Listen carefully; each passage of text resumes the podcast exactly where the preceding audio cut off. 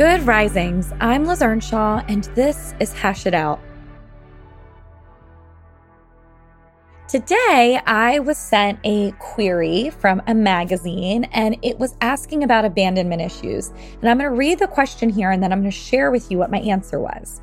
So, the question is What are the most common signs and symptoms of abandonment issues? And if someone is seeing a mental health provider for abandonment issues, how would that provider determine whether they have those issues and how do they diagnose it? what treatments or coping methods are available, and when should someone seek professional help for potential abandonment issues.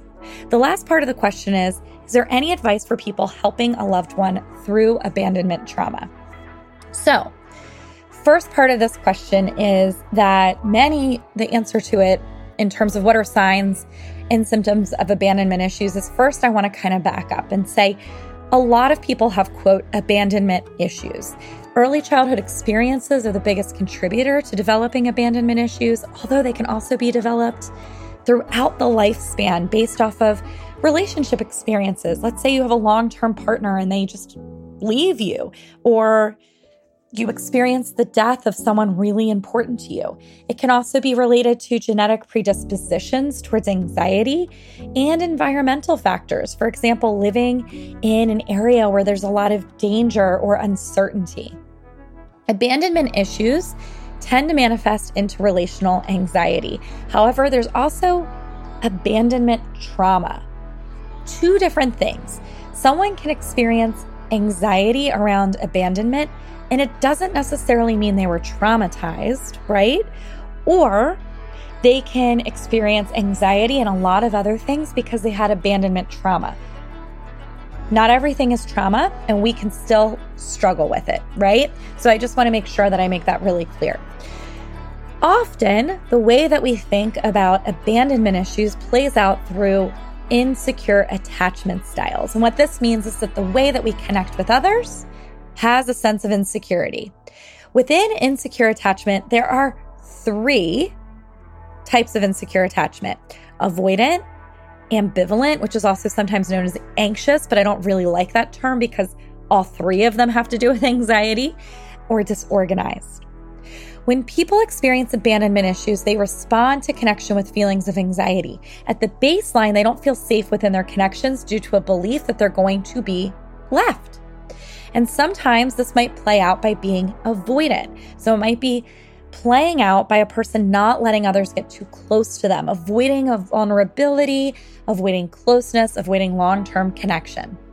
It might even be avoiding sharing feelings. So you might have connections, but you don't really let other people know if you're struggling. It's kind of this thought process of if I keep myself distant, then no one can hurt me.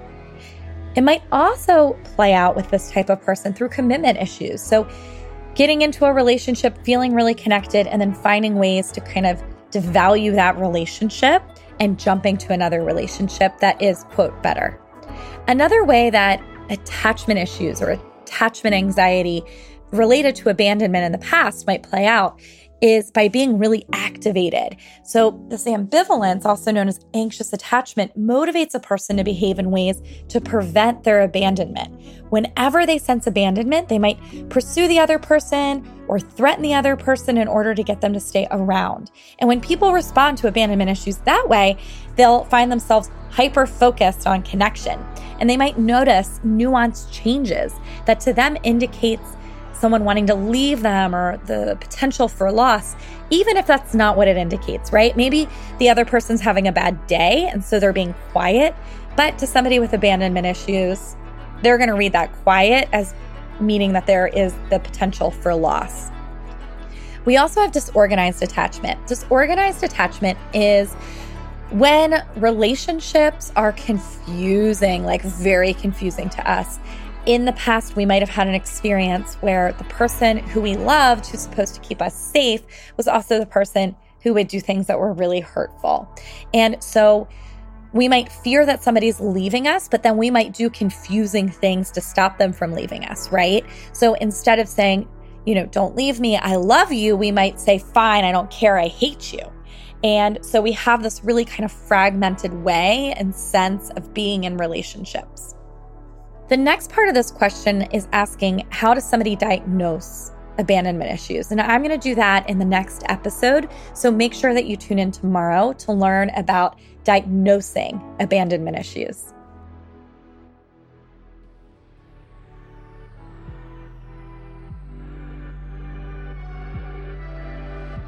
I'm Liz Earnshaw. I am the author of I Want This to Work, and you can find me on Instagram at Liz Listens. Thank you so much for listening to Good Risings. We love to hear from you, so please take a moment to leave us a review. Until next time, love on your loved ones, and when that gets hard, tune in to me to learn how to hash it out.